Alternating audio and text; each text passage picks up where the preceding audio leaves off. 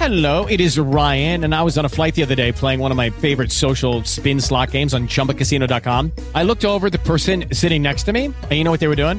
They were also playing Chumba Casino. Coincidence? I think not. Everybody's loving having fun with it. Chumba Casino is home to hundreds of casino style games that you can play for free anytime, anywhere, even at 30,000 feet. So sign up now at chumbacasino.com to claim your free welcome bonus. That's chumbacasino.com and live the Chumba life. No purchase necessary. VGW Group. Void were prohibited by law. See terms and conditions. 18 plus. It's 306 on News Radio 1040 WHO. I'm Brian Gongol. Brian at WHORadio.com is the email address if you have extended comments or anything that maybe pops into your head after the show, or maybe during the week you have something that you'd like us to talk about here on the air. Anytime, Brian at WHORadio.com is a way to do it. 284 1040 live on the air, 989 1040 if you'd like to text. I do try to respond to texts that come in. I have gotten uh, a barrage or two from a couple of individuals. I'll do my best to respond to those, but I, I do try to do that while we're on the air and get back to you as well. And certainly to bring up the comments on the air as well. Totally separate from everything that we've been talking about, Lucasfilm announcing that Ron Howard is going to take over uh, the spin offs that they're doing from Star Wars because apparently that franchise has got a lot more mileage in it that they want to keep on exploiting. Uh, Ron Howard to take over that. All I'm going to say is the following. As one who is not the world's biggest Star Wars fan, but is very much one of the world's biggest Arrested Development fans, if this distracts him in one way, shape, or form, in even the slightest from his duties to narrate another season of Arrested Development, I am writing my congressman. All right. We are getting, I'm going to call up David Young again and I'm going to tell him I need congressional intervention if Ron Howard is spending his time on a Star Wars spinoff instead of additional seasons of Arrested Development. I can't take this. It's just not acceptable.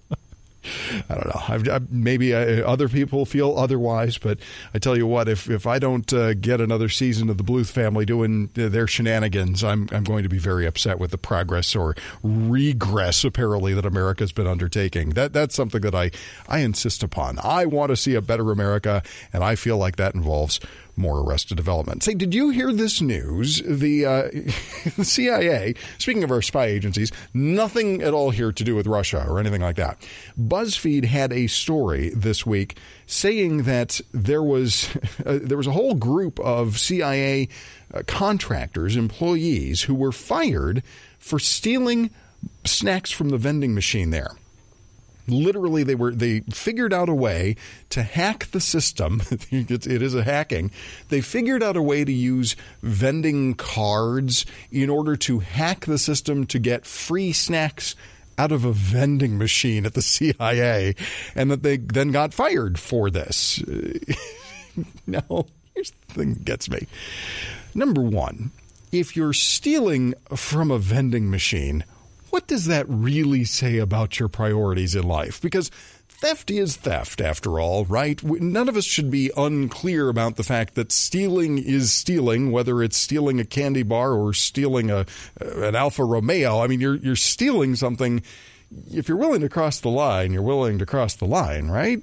I mean, you know. It, this isn't like they were trying to, you know, fudge the parking meter. This was $3,000 worth of snacks that they stole from a vending machine in a concerted effort, a deliberate campaign to do this. Now, I saw some people respond to this, uh, make comments to the effect that, you know, well, don't you think we have higher priorities than busting spies and people at a spy agency for taking stuff from a vending machine? Don't you think, as a country, we should have free snacks for uh, for the CIA? Isn't their work important enough? They should have free snacks. No, that's they're getting paid. They get paid uh, if we're paying them fairly and honestly then I would think that the ethical standards should not be so difficult that maybe among them, this team of people who went to the effort to steal $3,000 worth of stuff from a vending machine, why couldn't they have put the same amount of concerted effort into, I don't know, a Costco membership? right? Like, could they not have gotten together and said, you know, guys, I really like Cheetos, uh, and I know you really like those, uh, you know, dill flavored uh, potato chips. Maybe we can find a buying club. We can get together, and you know, Bob can go get some snacks once a month at you know Sam's Club, and we'll all just chip in five bucks to cover it. Was it really that hard? Because instead what they literally they went through the effort to hack a vending machine to go through this theft and the thing is I, I bring this up not because it's just silly but it, it, it is, I think, actually something they should have been fired for because I think this is important for us all to bear in mind. Dishonor in little things is the kind of thing that leads to dishonor in large ones. And I don't know, stealing 3000 bucks worth of snacks, that's kind of like a medium sized thing. It's like they're already going down the path toward a much bigger thing. This isn't, you know, somebody parked too close next to somebody else in the parking lot, dinged the door, and then failed to leave a note. That's a small thing, and that would be a, a, an act of dishonesty. This also isn't, you know, turning over the nuclear codes to China. We weren't handing over to Beijing. That would be a big thing. This is kind of in the middle. But the fact that they are some steps beyond leaving a door ding without leaving a note means they're halfway to going off and giving the nuclear codes to Beijing, right? At some point, you have to say no. At some point, somebody does need to get fired. And again, what was so hard about chipping in a couple of bucks so that somebody could go out and, I don't know, buy a box of Twizzlers to share. I mean, how is that so hard for a bunch of spies to come up with? And they literally had gone to the effort to hack the payment system they already had. I mean, they were willing to put in some effort here. Come on, why don't we perhaps show a little of that same initiative to, I don't know, just be honest, good Americans and buy your own snacks? just unbelievable to me. Just sometimes the um, the amount of effort some people will put in to being dishonest and to trying to cheat the system and to get around the rules.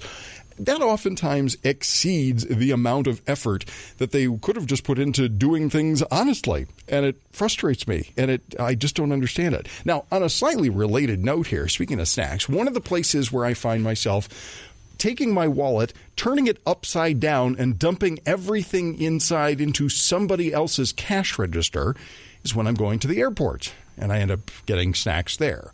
Whenever you're stuck traveling, you know, you, you just end up if you're like me at least, buying extra snacks and things, and it, it always costs you a fortune, and it's it's frustration because you got to go through security, and half the time, you know, you, are already packing things to the gills to get it into your carry-on bag because you're going to get charged 35 bucks for checked baggage or whatever. We're always trying to cut corners with what we pack, and so you end up spending far too much for a candy bar at the you know the Paradies shops or whatever it is that you end up encountering at any of these airports which is related to this story. There were protesters, you know, getting together to try to protest against the new health care bill that's working its way through the Senate now. And the protesters were trying to coordinate via social media and saying they wanted to get together and among other places they wanted to rally at Ronald Reagan International Airport you know the national airport serving DC now, they were doing this to try to get a bunch of people together to show up in a rally at the airport itself.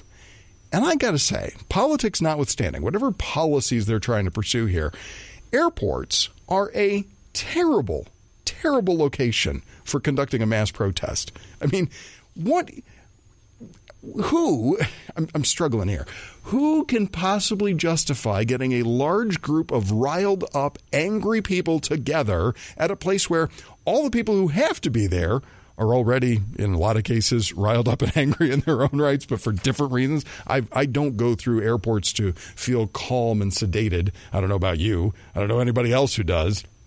But beyond that, you get a large gathering of riled up people. That creates an implicit security hazard and it could easily, and this is the thing that I, man, I wish these protesters would figure this out. They could potentially be offering cover for acts of terrorism, just as an example. I mean, they can say that this, oh, it's just a spontaneous protest. We spread the word yesterday via Twitter and everybody showed up. And that's what they're trying to do. They're trying to use tools like social media to do these things, eh, you know, these pop up protests. They're trying to do these things. Eh, you know, it's just like when they were trying to do flash mobs. That was a big thing for a while, right? People would get together in Grand Central Station in New York and all break into some kind of flash dance or something. These flash mobs are what lead to these flash protests. And the problem is, no matter how spontaneous they think think they are or that they want to pretend to be, if they ever go back to the same site, if they ever return to Ronald Reagan National Airport to conduct another protest, which, you know, DC isn't going anywhere, and the politicians all end up flying through DCA, through that airport. So it's going to happen again if these people decide they want to protest something again if they do it more than once, then any opportunistic attacker only has to scope it out the first time to see how security and the police respond to a protest like this to figure out just what they need to do next time there's a protest if they want to go off and conduct a terrorist attack. They're inviting the trouble to the wrong place. That's the thing. I am all for peaceful protest. It is a First Amendment right, peaceable assembly. I have no problem with it at all. But if we know that there's already heightened security taking place at airports, because we know that terrorists are targeting the places, and if you're just inviting a group of riled up, angry people to get together en masse and distract security at the very same airports, that to me is a problem. I got a really big problem with protesters using airports as sites of protest. What do you think? 284 1040 if you'd like to weigh in. John, give us a call from Ankeny. John, thanks for calling WHO. Uh, you know, I'm going to change my, uh, because you moved on, uh, change my comment just a little bit. Uh, we can all evolve ago, together. When, yep, yes, I'm going to evolve with you. Oh, my God, it feels so good. Anyway, um, there, there was a protest, and I'm going to say it was at air. Now, this was back in the day where you could get actually uh, to the ramps before they uh, had all this TSA nonsense. Anyway, what they dis- they discovered was most people get off the planes, and the first thing they do is head for the restroom. Mm-hmm. So these protesters went and blocked the restrooms. Now, can you imagine? You're already, yeah, you're already ticked off because you had this very uncomfortable flight, especially nowadays, uh-huh. and then you can't use the restroom. Oh, yeah, I would get real murdery. Actually, what I'm what I'm playing in my head right now, you're familiar with the movie Airplane? Uh, I, am I'm, I'm having the, the I'm replaying in my head the scene where Ted Stryker is is going through the airport and he's being assailed by all the different religious groups and the like the Hare Krishnas and everybody. Exactly. That's what. That's what exactly. So oh. anyway, I want. I'm I'm really enjoyed having the opportunity to evolve with you today. well, I appreciate it, John. Thanks very much for the call. You bet. Yeah, have a good. It is three eighteen here on WHO. Yeah, if you've never seen that particular episode or that particular scene, first of all, you really owe it to your yourself. If you've never seen Airplane and Airplane 2, you really owe it to yourself. Those are two of my favorite movies of all time. Airplane far better than Airplane 2. Airplane 2 fell short, but still had a lot of funny stuff in it. But the scene where Ted Stryker, one of the uh, the you know the central characters, going through and it's it's a period piece. It's back in the day when you did have religious groups gathering at airports because it was prior to the kind of security that we encountered today. But they were all walking around trying to give him flowers and things, and he's he's get, throwing off his coat and punching people in the face to go through because he just doesn't want one more person to shove a religious tract in his face. I could feel uh, the way John from there was suggesting. Yeah, I would I would really felt that way if there were a protester for whatever reason blocking my way to the bathroom after getting off an airplane. Yeah, I'd I'd probably punch a Hare Krishna too. just would be too much. 319. We're going to come back here in a moment uh, with a little bit more here on News Radio 1040 WHO. Hello, it is Ryan, and I was on a flight the other day playing one of my favorite social spin slot games on chumbacasino.com. I looked over the person sitting next to me, and you know what they were doing?